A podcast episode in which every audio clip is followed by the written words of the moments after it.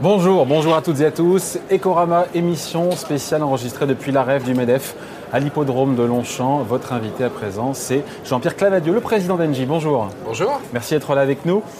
Plein de sujets à voir ensemble. Il y a ce plan de relance. Euh, on avait Bruno Le Maire qui nous a dit euh, il est venu nous voir, que voilà, tout ça, on le sait, sera annoncé la semaine prochaine, qu'il y aurait des bonnes surprises, notamment bonne surprise sur la modernisation des, bâtiments thermiques. Il y avait ce chiffre de 5 milliards d'euros qui circulait. Il m'a dit ce sera plus. D'où la question, ce plan de relance à 100 milliards d'euros du gouvernement. 30 milliards d'euros pour la transition écologique. Vous en pensez quoi? C'est suffisant, on attend de voir ce qu'il y aura dedans évidemment, mais c'est un plan qui est assez vert dans les montants. Est-ce que les montants sont vraiment euh, consistants, suffisants? Deux choses. Alors, le montant, je pense que les montants, l'ordre de grandeur est bon. Et je crois que l'enjeu, c'est pas tant de savoir s'il fallait 120, 150, 90. C'est la partie green, moi je parle de la partie ouais, green. non, non, et- et L'enjeu, c'est de mettre en œuvre rapidement. Et ça, c'est vrai pour tous les aspects du plan. Il y a une sorte d'urgence. hein.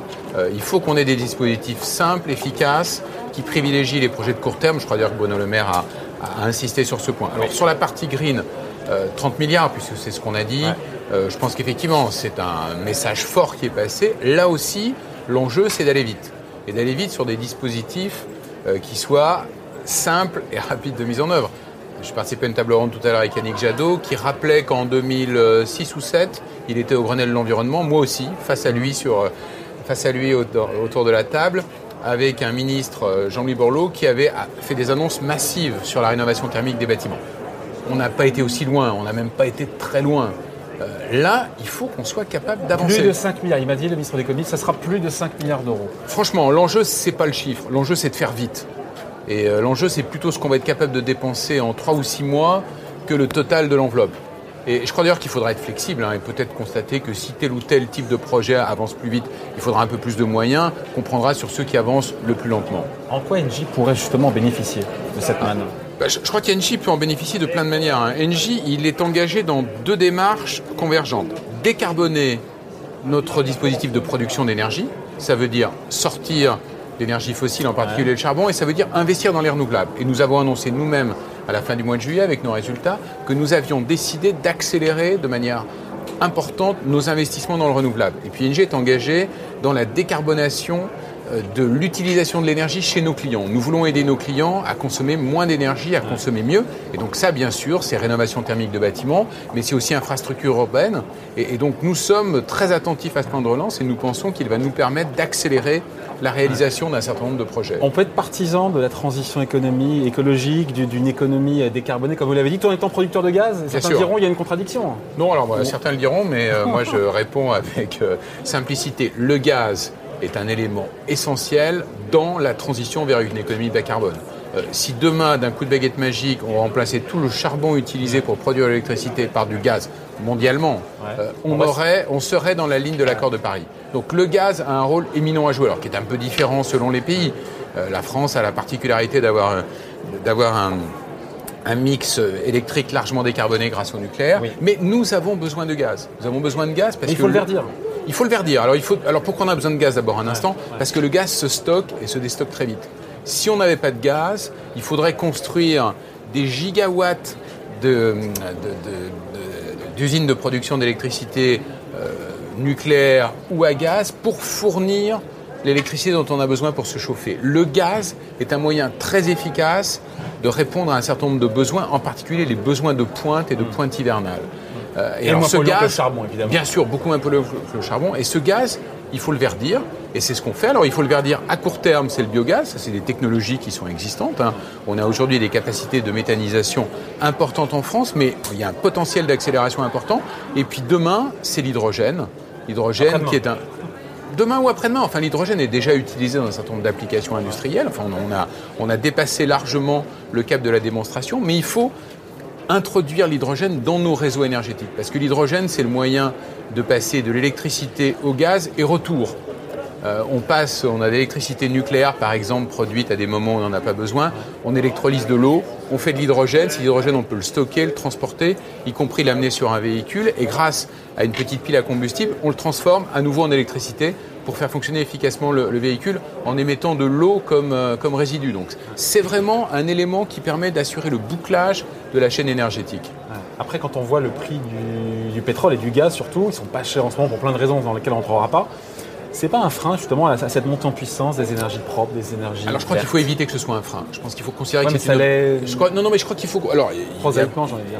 Non, mais il y a plein d'acteurs qui ont des rôles à jouer pour éviter que ça le soit.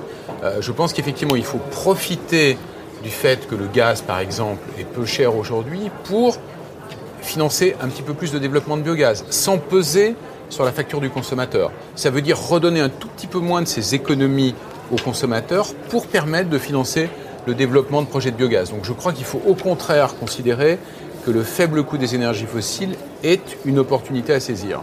Autre sujet, Jean-Pierre Clamadieu. Euh, je vous ai lu dans le Figaro cet été et je me suis dit, euh, cette déclaration de vous m'a interpellé. Engie doit simplifier son modèle. Ouais. Euh, en quoi est-ce qu'il est trop complexe? Parce que j'ai dit, en fait, que... dit en fait deux choses. J'ai dit simplifier et prioriser. simplifier parce qu'on fait énormément de choses aujourd'hui. Euh, et quelquefois, nos clients, nos actionnaires aussi, s'y perdent un petit peu. Euh, on a une multiplicité d'activités, en particulier dans les services, euh, qui nous rendent peu lisibles. Et j'ai dit que nous devions choisir nos batailles et nous concentrer sur ces batailles. C'est le de votre ancienne directrice générale, ça, pour partir. Ça, c'est la situation. Moi, je, je pense que Isabelle Cocher, Isabelle Cocher a fait plein de bonnes choses, et puis il y a des choses sur lesquelles on était on n'est probablement pas arrivé à, à l'objectif ultime qu'est le nôtre, et peut-être qu'elle avait moins que moi ou que le conseil d'administration se soucie de la simplification. Engie, au fond, ça doit être quatre choses. Des infrastructures gazières, de la production d'énergie électrique, euh, thermique ou nucléaire, des renouvelables et des services énergétiques. Et, ce mot service, on l'a étendu un petit peu loin de l'énergie. Ah, c'est vrai qu'aujourd'hui, vous avez dit que deux tiers, en gros, si j'ai compris, deux tiers des activités de service du groupe, si j'ai compris, n'ont plus leur place aujourd'hui chez On n'a pas tout à fait dit ça. On a dit que deux tiers, vous extrapolez un tout petit peu, mais ce qu'on a dit, c'est qu'effectivement, il fallait que nous nous concentrions sur les activités de services énergétiques et que le reste, qui représentait effectivement à peu près deux tiers en chiffre d'affaires de ces activités, il fallait qu'on réfléchisse à ce qu'était. À 10 si milliards Oui, si vous faites le calcul, un, petit peu plus, même 13 milliards d'euros. 13 milliards d'euros. 13. milliards d'euros. Ces activités-là, il faut se hein. demander ce qu'est le meilleur avenir pour elles, sans anticiper sur, euh, sur la réponse à cette question.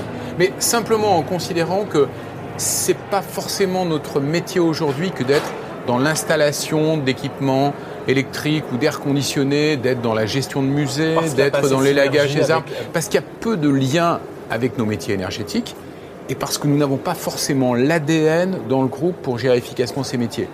L'ADN du groupe, il est autour de l'énergie.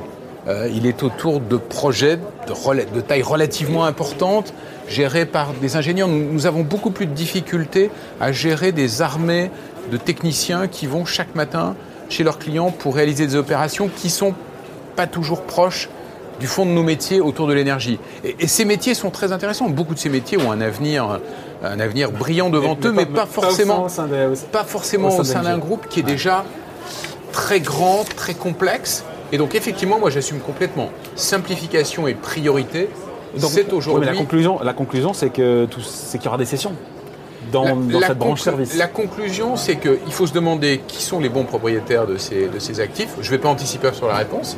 Euh, et dans le même temps, nous avons dit il faut qu'on investisse plus et plus vite dans deux métiers, les renouvelables. Euh, pourquoi? Parce que la, la machine a, parce que les opportunités, la demande du marché augmente très vite. Nous voulons être là. On est aujourd'hui en termes de, développement parmi les grands acteurs, les Iberdrola, Enel ou, EDF. Euh, qui sont mieux valorisés que vous en bourse Qui sont, alors pas tous, mais. Euh, dans un, les quelques noms qui ont été cités. Dans les quelques noms qui ont été cités, il y, en a, il y en a qui sont mieux valorisés que nous. Je pensais bien sûr à Iberdrola et, Enel. Et, et, je pense qu'il faut que nous soyons. Je pense que pour ça, il faut en particulier que nous acceptions ce que nous ne faisons pas toujours aujourd'hui, de garder ces projets renouvelables sur notre bilan. On a une politique de ce qu'on appelle de sell down, pardon, ce qui veut dire qu'une fois qu'on a développé un projet renouvelable et qu'on l'a connecté au réseau, on revend à des investisseurs souvent financiers une partie importante de ces projets. Il faut qu'on accepte de les garder sur le bilan. Euh, parce que ces projets, ils vont produire sur la durée un flux de cash et de résultats réguliers. Et ça, c'est important pour l'équilibre du modèle d'un groupe comme Engie. Oui, mais pour financer ces investissements dans les énergies durables, il faut justement voilà, euh, céder, donc se simplifier, euh, se simplifier, donc céder, euh, je sais pas l'année prochaine ou je sais pas quand, ces activités de service qui n'ont plus vocation à rester dans le groupe. Et donc ça sera quoi? Ça sera sur du 2021 on n'a pas voulu se donner un, on n'a pas voulu se donner un, objectif de temps trop précis. Une raison simple, hein. on a fixé des orientations stratégiques nous sommes à la fin du processus d'un recrutement d'un directeur général. On va en parler, on va en parler. Dont le, dont le, la, feuille de route finalement sera de transformer ces orientations en plan stratégique. Euh, Donc ce ne sera pas bien feuille de route, ce sera la feuille de route du conseil d'administration. Oui, enfin c'est la feuille de route du conseil d'administration sur lequel nous nous serons, euh, sur, le, sur la base de laquelle le directeur général aura euh, été choisi et sera nommé. Donc il, il en fera sa feuille de route et, et bien sûr c'est lui qui va définir un certain nombre de paramètres, y compris le calendrier. Il nous faut quelques années pour mener à bien euh, cet exercice, mais nous avons envie euh, sur la partie renouvelable et sur la partie réinvestissement d'aller vite. Donc, Ce qui veut dire qu'il faut sans doute pas perdre trop de temps. Donc des premières sessions en 2021, ça semble oui, enfin, moi j'espère qu'on verra des choses. Alors, les sessions, c'est pas simplement euh, service égale session. Hein. On a aussi indiqué qu'on avait un certain nombre de positions dans des sociétés dont certaines d'entre elles sont cotées et sur ah. lesquelles nous aurions, nous allons nous interroger sur le point de savoir c'est un exemple de société dans lequel on, une position importante, mais il y en a d'autres. Hein. GTT, on a des positions dans, euh, on a des positions euh, par exemple dans nos infrastructures de transport de gaz pour lesquelles nous avons aujourd'hui une flexibilité. Alors nous sommes très désireux, nous l'avons dit, de conserver bien sûr une position de contrôle et de consolidation de ces infrastructures, mais il y a peut-être quelques optimisations du capital qu'il faut engager. Donc là, on a une série d'opportunités devant nous.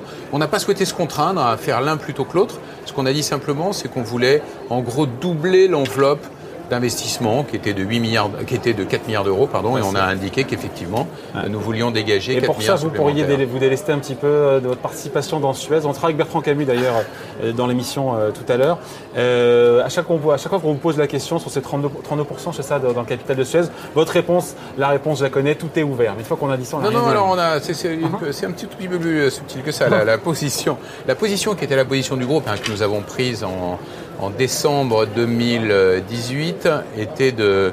Euh, euh, oui, en décembre 2018, pardon, effectivement, au moment où Suez devait faire évoluer sa, euh, sa gouvernance, la position que nous avons prise était de dire nous souhaitons garder cette option. Nous considérons que détenir un petit peu plus de 30% du capital de Suez fait sens et nous verrons le jour venu ce qu'est l'avenir de cette participation. ce, que nous avons dit à, ce que nous avons dit à la fin du mois de juillet, c'est que tout était ouvert, ce qui veut dire qu'on se repose cette question de manière ouverte et euh, si, on se repose la question, si on se repose la question, ça veut dire qu'on n'y répond pas tout de suite. Voilà. Quelque part en 2021, encore une fois, ça pourrait bouger de ce point de vue je, crois qu'à nouveau, les choses, euh, les choses sont ouvertes. En m'exprimant de cette manière, j'ai indiqué que nous étions, euh, nous étions ouverts à, à discuter de ça. Je crois qu'on est dans une logique de simplification une logique dans laquelle on cherche à dégager des ressources pour investir dans des métiers qu'on a choisis. En creux Ça, ça veut dire qu'il y a effectivement une possibilité que les choses évoluent. Il faut trouver la bonne fenêtre de tir. Mais euh, il faut trouver la bonne fenêtre de tir. euh, on parle à quelques instants juste, euh, Jean-Pierre Clamadieu, de l'annonce justement du nom du futur, le ou la d'ailleurs directeur général euh, d'Engie. Est-ce que vous avez annoncé donc a priori ce sera pour euh, courant septembre? Est-ce que votre choix dans votre tête est arrêté? Puisque ça sera annoncé, vous l'avez dit, hein, en septembre. Non, enfin, je, je, vous réponds très simplement et directement. Alors, qu'est-ce que j'ai dit? J'ai dit, euh, j'ai dit quand nous avons démarré ce processus que nous aurions, en tout cas, je souhaitais que nous ayons un directeur général en place, euh, physiquement, euh, dans son bureau, à la fin de l'année. Ah. Et donc ça, ça suppose effectivement, si on fait un petit peu de rétro-planning, qu'une décision soit prise dans les prochaines semaines. Mais Alors, aujourd'hui, au moment où on se parle, vous n'avez pas encore tranché Non, ça veut dire pour une raison simple, hein, c'est qu'il faut qu'on le choix d'un directeur général, c'est la décision essentielle d'un conseil. En fait, un conseil, ça prend deux décisions essentielles euh, au fil de sa vie. on peut répéter ces décisions. C'est le choix du directeur général et c'est euh, l'approbation de la stratégie. On a fixé des orientations stratégiques et je souhaitais d'ailleurs que la séquence soit bien celle-ci. On a arrêté les orientations stratégiques euh, à la fin du mois de, juillet. moi, j'ai bien sûr, je travaille depuis, depuis le début du mois de mars sur ce sujet de qui peut être le prochain directeur général. Donc, j'ai une shortlist en tête et maintenant il faut qu'avec nous la partagions avec le Conseil et que nous nous forgions une conviction commune. Et le président a un rôle particulier à jouer, mais ce n'est pas une décision qui prend euh, tout seul euh, dans son bureau, c'est une décision qui se prend dans la salle du Conseil. Et donc, euh, oui, j'ai plusieurs options et, et, je serai très attentif au, au, retour des autres membres du Conseil pour prendre une décision qui soit le plus consensuelle possible. Voilà, réponse donc, ce sera plutôt en septembre, fin septembre. Je pense qu'effectivement, c'est la conclusion qu'il faut tirer de ce que j'ai dit. Merci en tout cas, merci d'avoir été avec nous. Hein. Jean-Pierre Clamadieu, président d'Engie, invité donc euh, de l'émission Ecorama sur Boursorama, enregistré depuis la REF du MEDEF à l'hippodrome de Longchamp. Merci à vous. Merci beaucoup. Bye.